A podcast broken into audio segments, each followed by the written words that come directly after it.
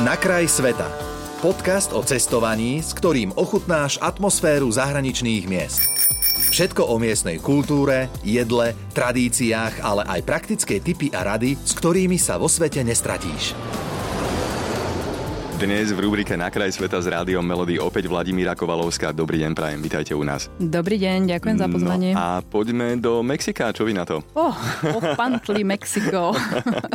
Kedy ste boli v Mexiku, ako dlho? Mexiko, eh, to bol 2007 rok a tam som bola 3 týždne v kuse. Uh-huh. A bola som tam s cestovnou kanceláriou, takže sme mali možnosť urobiť taký naozaj veľký okruh eh, Mexikom. A to sú zážitky. A ako si vlastne pamätáte tie zážitky, keď to bolo pred toľkými rokmi? Ja som mala takú dobrú vlastnosť, že som si vždy všetko zapisovala Aha. zo všetkých svojich ciest, takže si viem rýchlo pripomenúť, čo sme tam zažili a trošku si osviežiť pamäť. A samozrejme tie zápisky sú aj také, keď sa človek pozerá na tie fotky, tak musí veľmi rozmýšľať, čo to bolo za miesto, kde to bolo, takže vyťahujem potom digitálny pamätníček a mm-hmm. hľadám, čo to bolo za miesto, ktorý deň. A no, je to dobrá pripomienka, hlavne staršom veku. Ale toto sa mi páči, tento systém, lebo neviem, že či, to, či som stretol už niekoho, že kto si to takto dopodrobná vlastne mapuje a dokáže sa vrátiť naozaj, že x rokov dozadu a presne povedať miesta, ktoré ste navštívili. Čiže ktoré ste navštívili v tom Mexiku vy, ktoré boli také najzaujímavejšie? No, v Mexiku toho bolo veľmi veľa.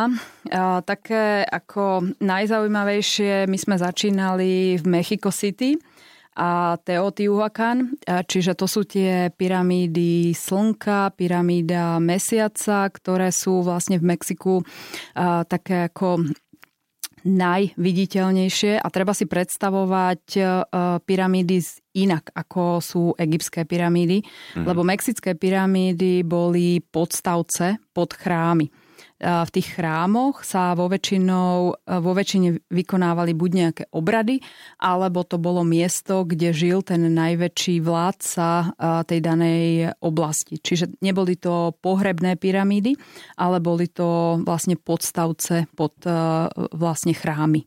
OK, a chápem tomu správne, že potom nejaký, nejaká časť toho jeho paláce, alebo či to bolo, bola vlastne aj v rámci tej pyramídy, alebo len na vrchu? Nie, na vrchu, ako? na vrchu. Aha. Pyramída ako taká je postavená z kameňa, Takže tá sa nám zachovala aj do dnešných čias.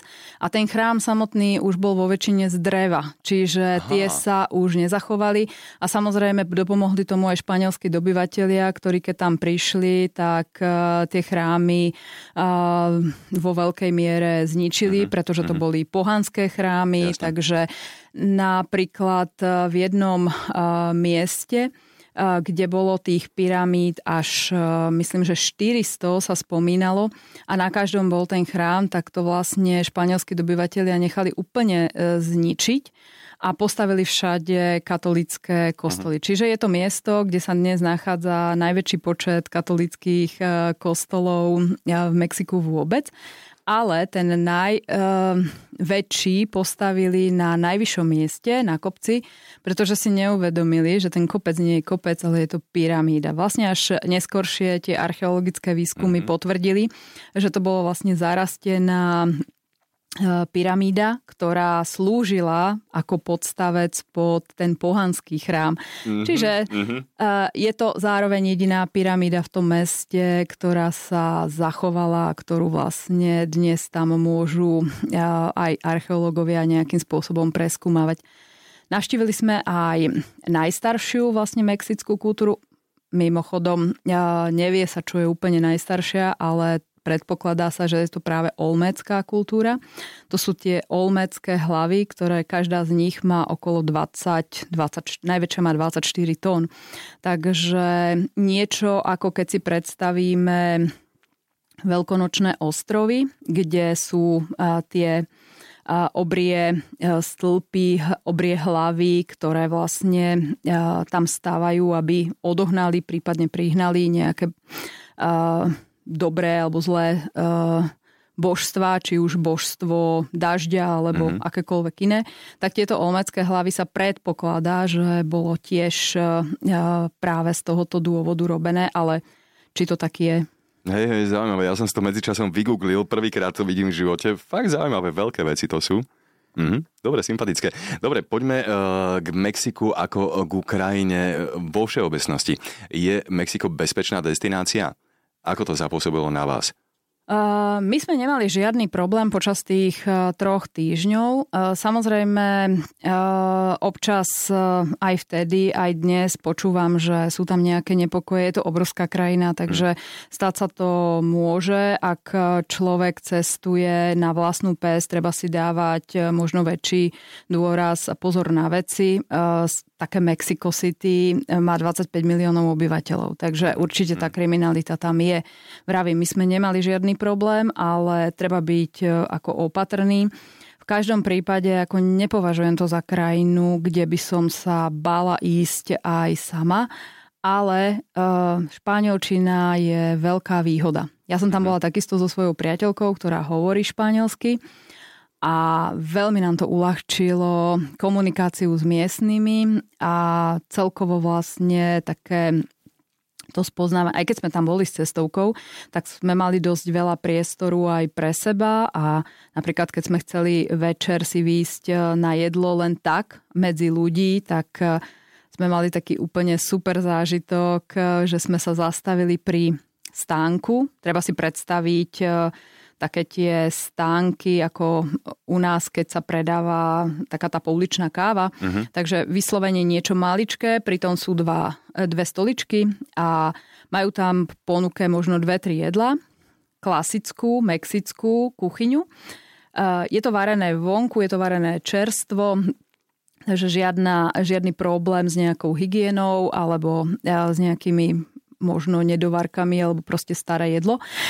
A to bolo neuveriteľné, lebo keď sme tam prišli a spustili sme na nich anglicky, no tak ani sme sa, ani sa neunúvali na nás pozrieť. Nie. Ako náhle uh, kamarátka začala uh, hovoriť španielsky, tak otočili, okamžite uvoľnili tie dve stoličky, všetci nám radili, čo si máme zobrať a zaplatili sme za jedlo, ktoré stačilo pre nás obe na veľmi bohatú večeru asi euro.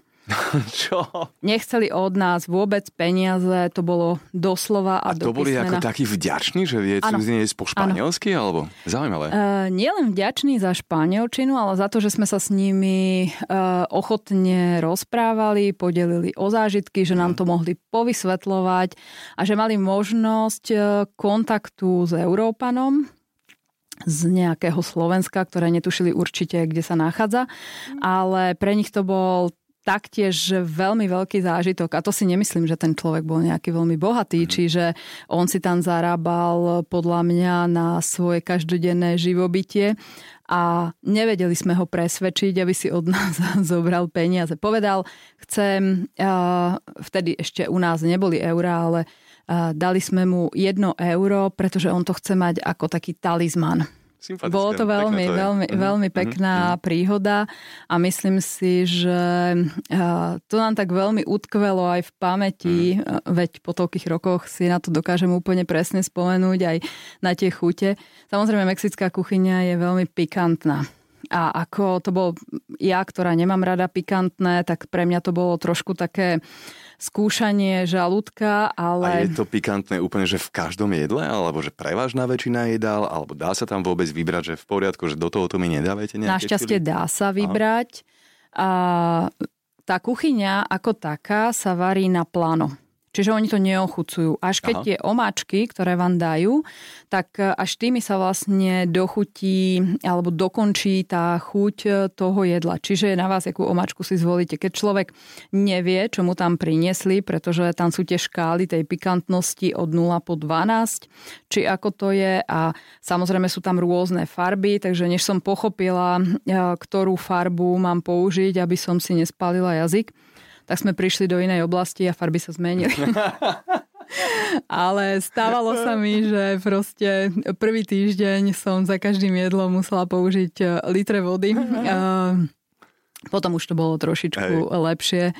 len uh, ani sa to asi nedá inak, pretože tam tie teploty sú veľmi uh, vysoké a tým pádom, aby ten žalúdok vôbec naštartovali aj tie uh, tráviace šťavy, tak potrebujú to trošku rozpumprlikovať práve mm-hmm. tým pikantným. Sranda. Dobre, dajme ešte, že poslednú otázku. Mexičania ako ľudia, nejako vo všeobecnosti. Dá sa to vôbec nejako zgeneralizovať alebo od lokality k lokalite mesta sú iné, dediny sú iné? Ako ste to vnímali vy? V mestách boli viacej takí uh, odmeranejší, pretože tam sú vlastne na tých turistov aj viacej mm. zvyknutí. Uh, na tých dedinách a samozrejme pri tých pamiatkách sme mali najväčšiu možnosť sa s nimi stretávať a to boli rôzni predajcovia, no ale tak tam zase človek nie veľmi e, vyrozumie, ako sa správa ten bežný Mexičan, pretože ten sa k vám bude správať úctivo milo, lebo chce predať. Hm. Ale mali sme možnosť a stretli sme človeka, ktorý poznal Československo. A dokonca nám vynadal za to, že sa označujeme za Čechoslovákov, lebo my sme Slovakia a máme byť na to hrdé. My sme to označili za Československo len kvôli tomu, aby Lebo sme je to... známe, že tak v zahraničí presne, presne ešte, no. A e, to bol človek, ktorý uh, mal nejakých známych, ktorí študovali v Európe, takže pochodili trošku a ten sa s nami pustil do rozhovoru, čiže boli takí vďační za ten kontakt. A čím viacej sme boli v takom vnútrozemí a čím viacej sme stretávali takýchto ľudí, tak eh, tých kontaktov bolo dosť veľa. Ale ako náhle sme povedali Slovensko, tak to chceli všetci mailové adresy, aby mal kontakt od niekoho zo Slovenska, lebo to bola rarita, exotika pre nich najväčšia.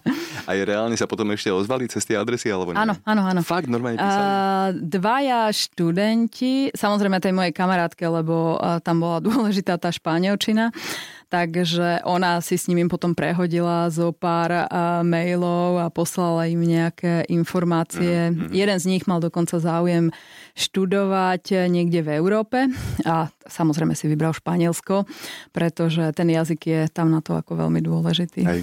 Dobre, Vladimíra Kovalovská dnes v našej rubrike Na kraj sveta z Rádiom Melody. Ďakujem veľmi pekne. Máte Ďakujem veľmi pekne za pozvanie. Počúval si podcast Na kraj sveta. Viac cestovateľských typov či zážitkov si môžeš vypočuť na Podmaze vo svojej podcastovej aplikácii alebo sa o nich dočítať na webe Rádia Melody.